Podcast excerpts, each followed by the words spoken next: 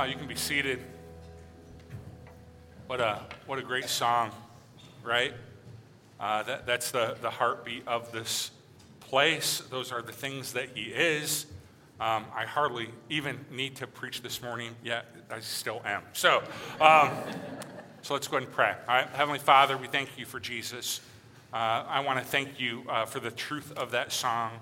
Uh, and I pray that every single person here would, would focus their heart and their mind um, not on Joseph, who we're going to study today, because Joseph was human, uh, broken, un- not perfect, but that our hearts and our minds would be focused on Jesus, uh, who is all of those things that we just sang and more. It's the name of Jesus that we pray. Amen. Stephen uh, Wiltshire is an autistic genius. He was able to draw entire cities from memory after seeing them only one time. He once drew a 19 foot long, perfect drawing of New York City after a single 20 minute helicopter ride. Thai Ngoc is a Vietnamese insomniac who claims to have not slept for 41 years. After a bout of fever in 1973, he acquired this baffling ability. Doctors say he shows absolutely no ill effects of sleep deprivation, but in fact is mentally sound. Dean uh, Karnazes is an American ultra marathon runner whose body does not exhibit any signs of physical exhaustion ever. He once ran for 350 consecutive miles, foregoing sleep for three days straight. His latest achievement, and this is what he was on the news for, you may have heard of him before, his latest achievement was running 50 marathons in all 50 states for 50 consecutive days, ending with New York City, which he completed. You think, oh, the, the last one's New York City. Uh, if, if, that were me, it would take me about 18 days to finish it, um, and, and, that would be in my car. Uh, but it took him three hours flat. Scientists have concluded that he could literally run until he died of old age. At the age of six months old, Liam Hoekstra could walk upright without assistance, including stairs. By one, he was doing chin ups, and by the age of 18 months, he could move furniture around the family home. Liam was born with an extremely rare condition, a deficiency in myostatin, a protein that limits the growth of muscle in the body, and his muscle, growth is uninhibited, which leads him to possess six times the strength of children his normal age at age four. So, I mean, those are obviously unique and special abilities. But let me start out by talking this morning a little bit about what is a gift God has given you. It may not be overly unique like those above, but what is the thing in your mind that kind of makes you you? what, what is the thing that kind of makes you you? Maybe you are a great listener. Maybe you are a great teacher. Maybe you would say you are a great parent. You're great with money. You're a great builder. What is the thing that makes kind of you you? It is a core kind of piece of your identity. And when people kind of ask you about you, you very quickly kind of introduce this into the conversation. Now, before we continue on in our Joseph series, if you'll indulge me uh, for about 10 minutes or so, I want to go back because one of the gifts that Joseph has uh, that we see throughout his story is the ability to interpret dreams. This is one of the things that makes Joseph Joseph. It is unique to him. It is special. It is supernatural. He has the ability to know what God is communicating through dreams that people have. And we're going to see kind of an evolution in Joseph's life in terms of the way he handles dreams. Because uh, these dreams happen uh, at the age of 17 and we're going to see how he handles it when he's 17. We started the series there, and then we're going to see this kind of thing return again now when he's in the neighborhood of 30 years old and, and we're going to see kind of what happens uh, with his interpretation of dreams then. But this is, uh, th- this is something that makes Joseph Joseph, his ability to see dreams. So here's where the story starts Joseph had a dream, and when he told it to his brothers, they hated him all the more. He said, Listen to this dream, and if you underline in your Bible or whatever, you can listen to this dream I had. Right? We were binding sheaves of grain out in the field when suddenly my sheaf rose and stood upright while your sheaves gathered around mine and bowed down to it. Isn't this just a great dream, brothers? His brother said to him, not, We don't like this dream. Um, do you intend to reign over us? Will you actually rule us? And they hated him all the more because of his dream and what he had said. Most people, I think, would kind of pause there and say, I don't think they like, they like these dreams. I don't they think they like my interpretation of this dream. Not Joseph. He had another dream, and he told his brothers, Listen, I've had another dream. And this time the sun, the moon, and the 11 stars were all bowing down to me. When he told his father, as well as his brothers, his father rebuked him and said, What is this dream you had? Your brothers bowing down to you is fine. Well, your mother and I and, and your brothers come down and bow to the ground before you when it was just your brothers. I was willing to let this go. But are you saying your mother and I are going to bow down to you? And his brothers were jealous of him, but his father kept the matter in mind. Now, here's the interesting thing about this dream is by and large, this dream comes true.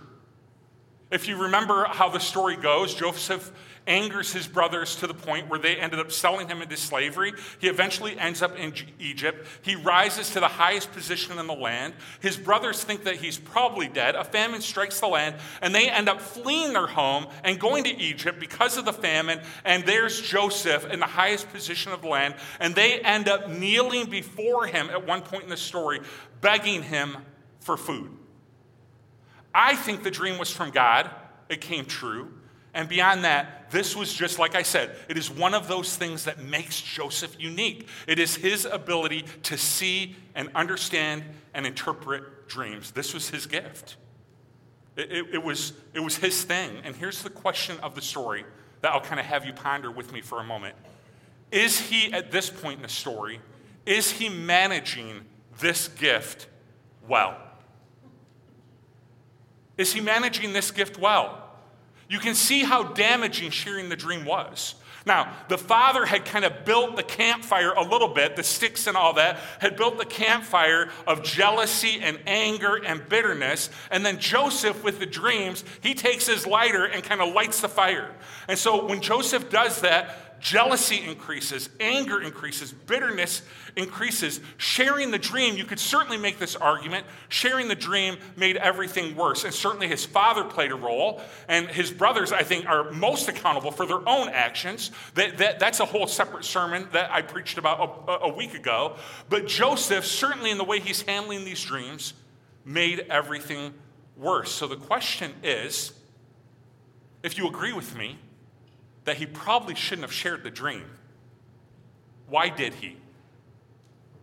Well, I had a professor in Bible college years ago that used to teach in, in a preaching class. Steve and others, you want to be very, very careful psychoanalyzing dead people. Nothing good comes from it in a sermon. So if you'll indulge me, I'm going to psychoanalyze dead people just for a minute. Why on earth did he share this dream? I am of an opinion that we tend to do things that we feel, we, we might buy into a lie with it, but we tend to do things that at a minimum we think are going to work for us. And I wonder if Joseph kind of liked his brothers being jealous of him. I wonder if there was an element, the text doesn't say it, to be sure.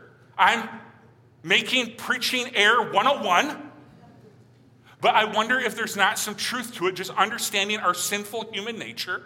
I wonder if there was a part of Joseph that kind of liked the jealous, angry, bitter reaction of his brother. Now, he didn't like being sold into slavery. Don't hear me saying that. But I wonder if before that, if he just liked rattling their cage a little bit. Now, his brother's reaction, way off base, right? We were joking about this in Sunday school a little bit. Everybody gets angry with their siblings. They sold him into slavery overreaction to the extreme, right? But I think Joseph took a gift from God, my opinion here, and I think he used it in an irresponsible and somewhat prideful way. You can see it in the language he uses. Remember what I had you underline? The language he uses is, hey, brothers, gather around. I had a dream. He doesn't seem to recognize that this came from God. He doesn't seem to uh, understand that it needs to be used God's way at all, and it angers them. And yet he comes back a second time and says, Hey, I've had a second dream. Listen to it. And he takes this gift from God. It's a gift from God. And he used it in kind of a way that served his pride and served his youthful arrogance. Now, before we go any further, I think we have to establish in this room uh, that whenever I, am reading Joseph, I always have to remind myself to have kind of a Me Too mo- moment. Because we are all like Joseph in a way, and here's one of the ways we're all like Joseph that God has given us good gifts. Just like God gave Joseph a loving father, and God gave Joseph talents and abilities, the ability to interpret dreams, God has given you good gifts as well.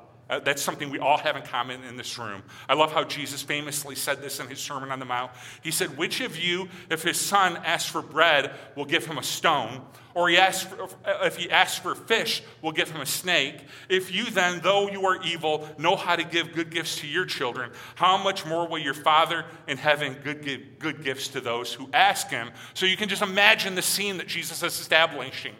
Mom, Dad, I am so hungry. Can I have some fish sticks? I'm famished. I, am hungry. Can I please have some fish sticks? Yes, you can have some fish sticks. I'm going to put them in the oven. They will be ready in 20 minutes. Ding! 20 minutes later, you pull out, you know, snake. What kind of parent does that?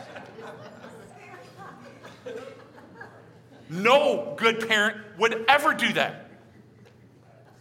And so, one of the dominant questions that we need to ask ourselves one of the dominant questions we ask ourselves, I should say, in Christianity is often why does God allow all this hardship in the world? And I understand the question. I think there are some reasons we need to answer that question. But you know what no one ever debates?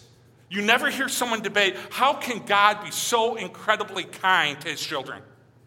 How can God, you never hear anyone debate this. How can God be so incredibly kind and generous with his children? But the truth of the matter is, he has given us all good gifts.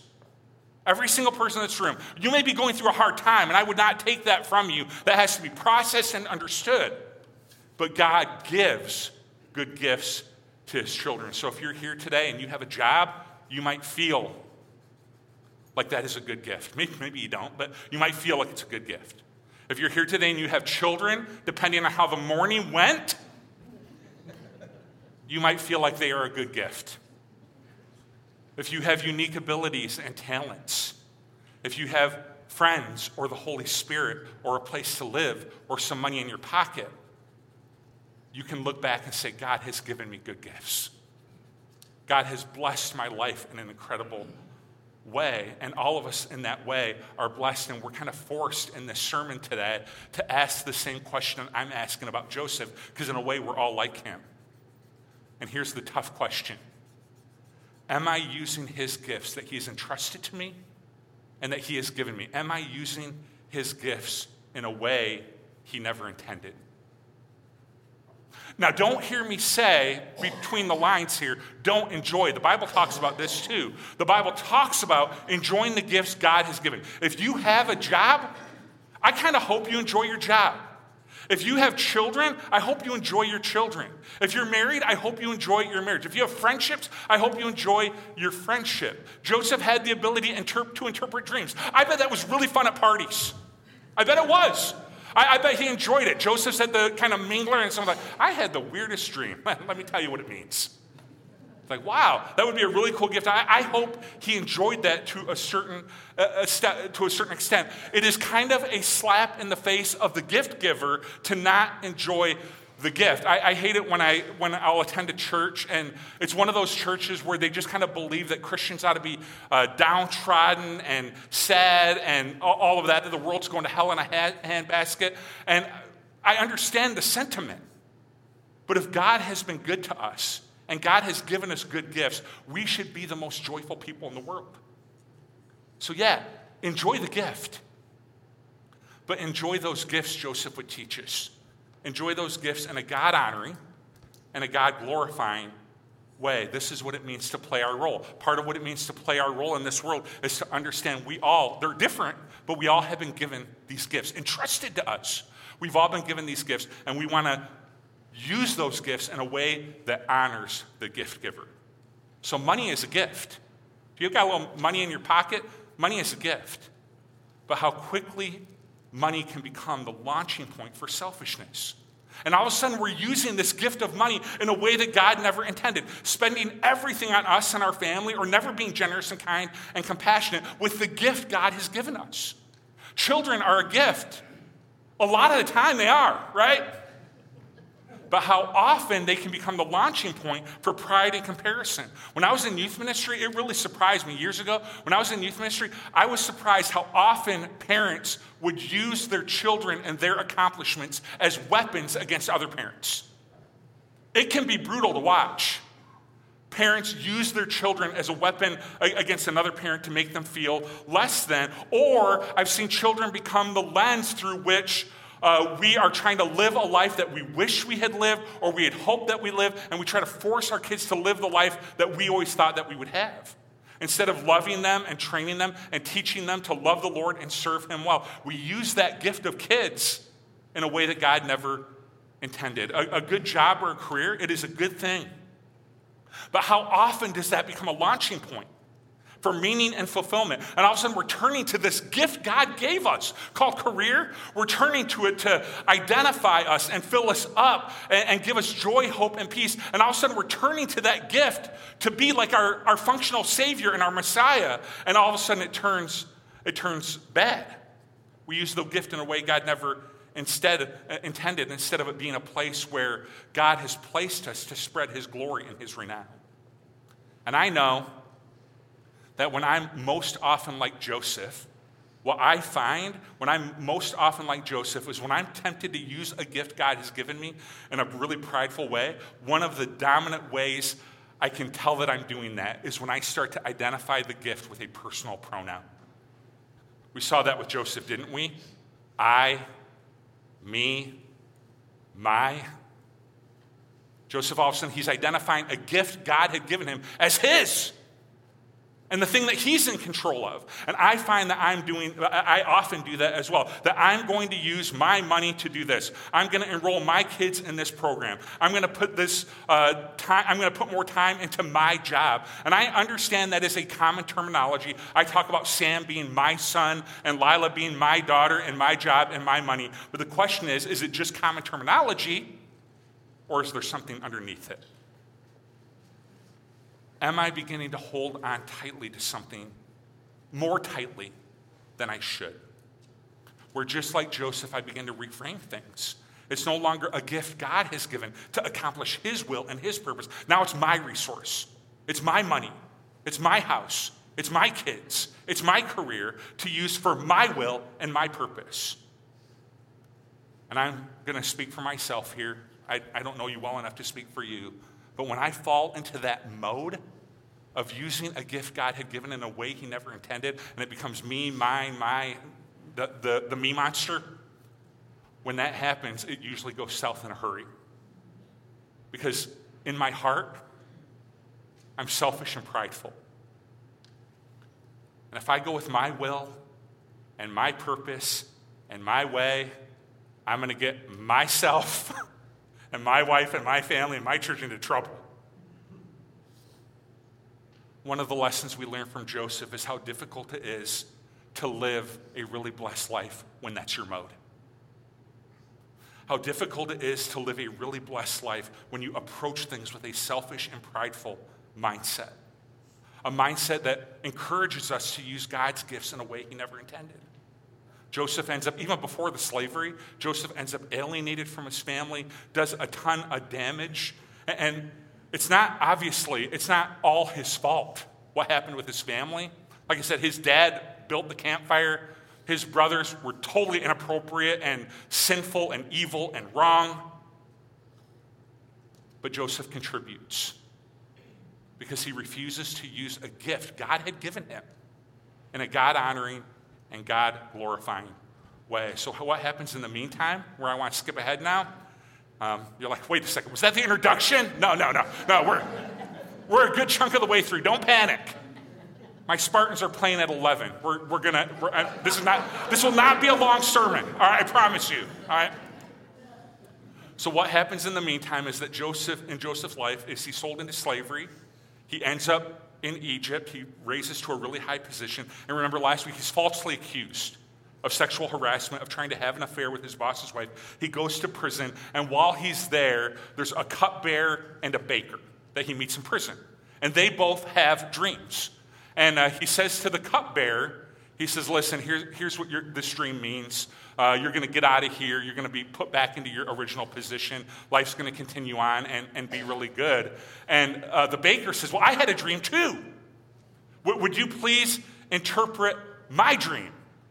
And Joseph's like, You're going to be killed. Sorry. Um, you're going you're to be executed. And so it, it all happens exactly as Joseph predicts. And the cupbearer says, Listen, I'm going to remember you when I get out of prison. I, you know, I'm so grateful that you encouraged me, and all. I'm going to remember you. And he gets out and he forgets. He forgets about Joseph until Pharaoh starts to have these dreams that nobody understands and nobody can make any sense of. And all of a sudden, he's like, oh, I remembered this guy from prison that could interpret dreams. And so all of a sudden, Joseph gets, uh, get, gets uh, brought in before Pharaoh, and I want to show you what happened. So, so Joseph sent for Pharaoh, and he was quickly brought from the dungeon. And when he had shaved and changed his clothes, he came before Pharaoh. And Pharaoh said to Joseph, I had a dream, no one can interpret it. But I have heard it said of you that when you hear a dream, you can interpret it. Now, before I read verse 16, I want us to remember 17 year old Joseph and the way he handled this gift. I've had a dream, listen to it. Uh, we don't like this dream at all. Well, now I've had a second dream, listen to it. Right? Young, brash, kind of prideful Joseph, not leveraging the gift that way, the, that way God intended or the way that God wanted. And now he's standing before Pharaoh. And Pharaoh said, I've had a dream. No one knows what it means. I've heard that you can interpret dreams. And verse 18, we read this. Look at how much he's grown. I cannot do it. God will give Pharaoh the answer he desires. And then skip down to verse 25. The dreams of Pharaoh are one and the same. God has revealed to Pharaoh what he is about to do. And then in verse 28, he says the same thing. He says, I hear you can interpret dreams. He says, no, no, no, no. God can give you the answer. And he, all of a sudden, he's leveraging the gift in a totally different way. I love this transition in Joseph's life. He moves from this I centered, prideful, selfish existence to this God centered, he and him existence. And this is the foundation, you guys, of the Christian life. This is what it means to play your role and to play your well. Uh, play your role well. It's this truth that the best way to enjoy God's gifts, the best way to enjoy God's gifts is in a God centered, God honoring, God glorifying way. I'm always amused. Uh, you guys have probably heard about some of these before, but I'm always amused by some of the warning labels on like everyday products, you know? Like on a bottle of liquid Drano, it says, do not reuse the bottle to store beverages.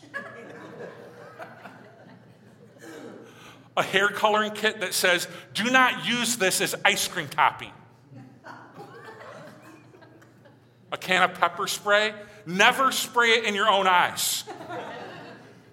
My favorite was an infant bathtub. Do not throw the baby out with the bathwater. All good advice. And what cracks me up is you know why those warnings are there. Someone's like, I've heard this phrase. You know, don't throw the baby out with the bath. I wonder where that, you know, they, they, they tried these things. Someone got injured, so they sued, and now there's a warning on every bottle of that product. See, it is best to enjoy the product by adhering to the manufacturer instructions. Life is the same way, guys. The best way to enjoy life is to view the gifts that God has given us and, to leverage those in a God honoring and God centered way. You want to enjoy your marriage? Do marriage in a God honoring and God centered way. You want to enjoy your kids? Do child rearing, do family in a God honoring and God centered way.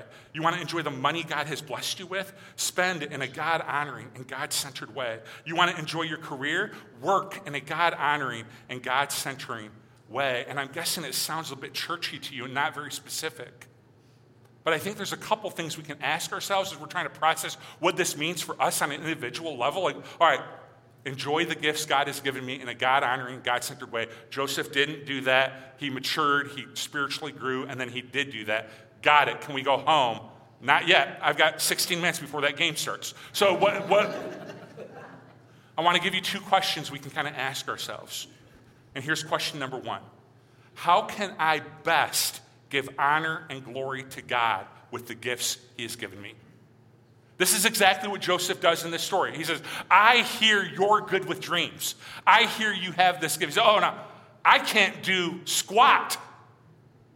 Loose Hebrew interpretation, right? I can't do squat. God can answer your dream. God can communicate to me what your dream means. And all of a sudden, he kind of views this gift as a way to leverage it and to give honor and glory to God. And so, with our money and our time and our children and our spouses and our jobs, how can I leverage those gifts in a way that gives God honor and glory and praise in this world? And you say, well, that sounds fine for God, right? That He gets honor and glory and, and praise, but uh, the question underneath that is what about me? And here's the truth that me monster comes back really quickly, doesn't it?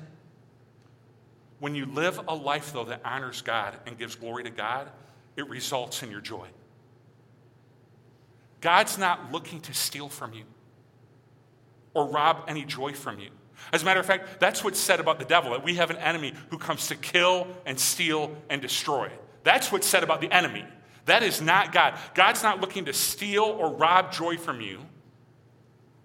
Glorifying and living for Him, glorifying Him and living for Him results in your joy. It's what Joseph had to learn. He had to learn how blessing and joy comes to a person's life. That he was trying to do it his way, and it did not result in blessing or joy. And, you'll notice that uh, throughout the rest of the story, as Joseph is learning this lesson, you know what it said about Joseph? That everything Joseph did, God blessed. That God was with Joseph. He blessed Joseph. He was kind to Joseph. And it's not that everything was easy for Joseph. Don't hear me saying that. He was blessed while he was in prison. He was blessed while he was forgotten. He was blessed while he was in slavery. So it, it's not that it was easy. But there was blessing and there was joy that came from when he said, You know what? God has given me these gifts, these abilities, these blessings. I'm going to leverage them for his honor, his glory, and his praise because he has entrusted them to me. So there's a way to do family.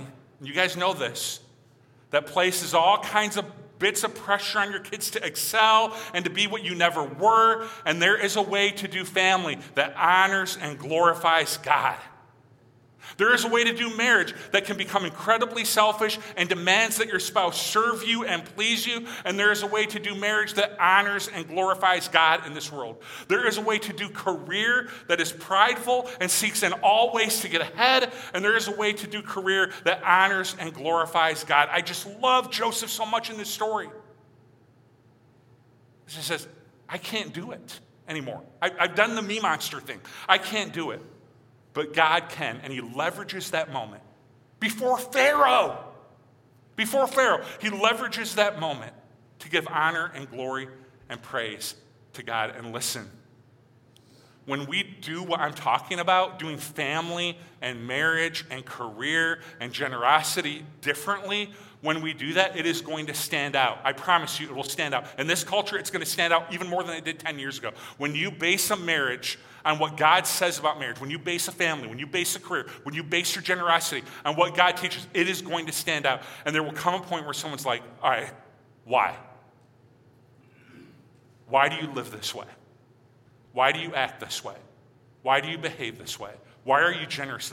Why? There will come a moment, I promise you there will. Around the water cooler, at the kids' game, at whatever, there will come a moment where someone's like, tell, tell, I, I, want to know why, and you will be placed. You won't be before Pharaoh probably, but you will be placed in the exact same position that Joseph was in. And he says, Well, it's not me or my family. We're not special. It's God. It's God. He's helped us to be different. And all of a sudden, in that moment, you have leveraged the gift God has given you to give God honor and glory and pray. So there's a second question. And maybe this gets even more specific for you. Is there a way that God has commanded this gift to be used? And am I using his gift that way? Right. So when you think about the gifts that God has given you, all right, when it comes to money or maybe marriage or kids or relationships or whatever, is there a way that you can point to in the scriptures that God has commanded you to use the gift this way? And are you using his gift his way? So let me give you a couple examples. So the Bible says, husbands, love your wives like Christ loved the church. Right? So that is a very specific example of a gift that God has given you. say, man, my, my wife is a gift to me. Great. I, I hope you do feel that way. I, I feel that way. That my, my spouse is a gift to me. Great. God has commanded you, husbands, love your wife like Christ loved the church. Real quick teaser. How did Christ love the church? He sacrificed for her. He gave his life for her. He laid down for her. He served her. Right? So the Bible says, husbands, love your wives. Like, all right, so that's, that's a good example of it. Uh, the Bible says to wives, it says, respect your husbands. So a lot of, hopefully, wives would say, man, my husband is God's gift to me. I, I hope we have a lot of wives in this room that would feel that way. My, my husband is a gift to me. That's great. There is a way that God has commanded you to behave in that relationship. The Bible would say uh, to children, Children, obey your parents in the Lord, for this is right. And so I know that there's probably 15 kids in here that would say, My parents are a gift to me.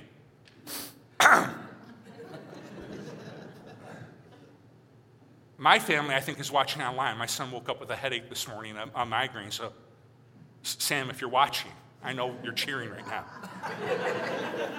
My parents are a gift from the Lord to me, right? So hopefully you feel that way. I, I, know sometimes you don't, but hopefully you feel that way. There is a way that God has commanded you to behave in this relationship. Children, obey your parents in the Lord, for this is right. The Bible says if you're, if you're a parent and you feel your children are a gift to you, hopefully you feel that way. There is a way. It's raise your children in the Lord. Children are, to, are to be taught to love God with all their heart, soul, mind, and strength. This is a gift from, the, from God, and I am going to leverage it for God. So hopefully your job maybe feels like a gift to you. It's Sunday. Maybe it feels like more of a gift than it will tomorrow morning, but maybe your job feels like a gift to you from God. The Bible would say to workers, obey your masters and work for them as though you are working for the Lord. Because it's right. That's how that gift is to be used. Your financials, the money that you have, you say, man, how, the Bible talks repeatedly about generosity and just being faithful.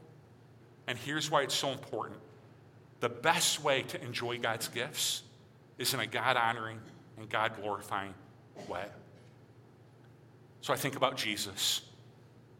He comes to earth to rescue us from our sins and to be our Redeemer and bring us back to God. And it's toward the end of his earthly ministry. He's in the garden. He's sorrowful. He's troubled. The cross is before him. The pain of it he'll have to endure. And he says to his disciples, My soul is overwhelmed with sorrow to the point of death. Stay here and keep watch. And he goes off by himself to pray. And he says, My Father, if it's possible, may this cup be taken from me. Remember what he said next? Yet not as I will, but as you will. Says, This is where I am with the Father. I have a thing I want to do. He's asked me to bring this gift to the entire world. For God so loved the world that he gave his one and only Son. Jesus was a gift to us. There's a way that God wants me to leverage this life that he's given me, and there's a way that I can bring salvation and joy and hope and peace to the entire world. But this is, but I have a will that where I'd like to see it done, but my will is secondary to his. And I think that's one of the key components of this, not to compare the trivial with the really, really important. What Jesus did is very, very important. I don't want to compare that with the trivial. But sometimes I think when we approach our financials or our kids or our relationships or our marriages or our church. We have a will. That, well, I want to I want to do this with my money. I want to do this with my kids. I want to do this in my job. This is what I want. I have a will. But our will must become secondary to His. We got to leverage the gifts He has given us in a God honoring and God glorifying way. And I think every one of us has a decision to make about how we're going to filter the decisions we make and manage the gifts God has given us. Will it be my way and my will and my desire? Because sometimes what we want to do, it's not, nobody would call it sinful or wrong. It's, it's just not exactly what God wants us to do in, in that moment. And so we got to figure out are we going to leverage it for my will and my way, or are we going to leverage it for His will and His way? And we see in Jesus a great example of um, somebody who said, Not my will be done, but your will be done, God. May your will be done in this situation because I trust you and I know you're trying to bring about good. I know you're trying to bring about joy, hope, and peace and salvation to every person. So, right now, as I stand before the cross, I might have a will, but don't, don't pay attention to my will. Let your will be done. Let's pray. Heavenly Father, we thank you for Jesus. We thank you for his grace. And right now, as we're kind of contemplating uh, the gifts you have given us, the things that you have placed in our hands, uh, right now we want to just kind of contemplate how would you have us to use those gifts and how would you like us to leverage those for your honor and your glory? Joseph's on this transformation that, that we've gotten to see of I have a dream, listen to it, to I can't do this, but God can. You can. May we be the same way. May we use your gifts the way you intended. The gifts you have given us, may we manage them and steward them well. And may we be a people that stands back like Jesus and says, Not my will, but yours. Not my will, but yours. Because we, as human beings, are different from that example in that we have this sinful nature that creeps into our will and our desires as human beings. And so we especially want to plead for your will to be done. Because sometimes, oftentimes, my will is not the right decision at all uh, as a human being. And so we repent when we've sinned. We ask for your Holy Spirit to guide us and direct us. And we thank you for Jesus and his example. It's in his name we pray. Amen. We're going to receive uh, communion uh, over the next few minutes, and uh, we're going to pass out the emblems. The bread represents Jesus' body, the cup represents his blood. And it's an opportunity for us to, to thank Jesus for what he accomplished the sins that he's forgiven, uh, the, the way that he leads us to life, and for us to maybe spend a few moments contemplating all the gifts that he's placed in our hands over, over the course of our lifetime. And am I managing those well? Am I leveraging those well? Am I living the way that God uh, would have me to live. And so uh, you can just kind of focus on Christ for a few moments, and then I'll come back up and we'll receive it all together as a church family. His body given for you, His blood poured out. Jesus, we thank you uh, for your grace. We thank you for the forgiveness of sin. We thank you for your example. It is in the name of Jesus that we pray. Amen.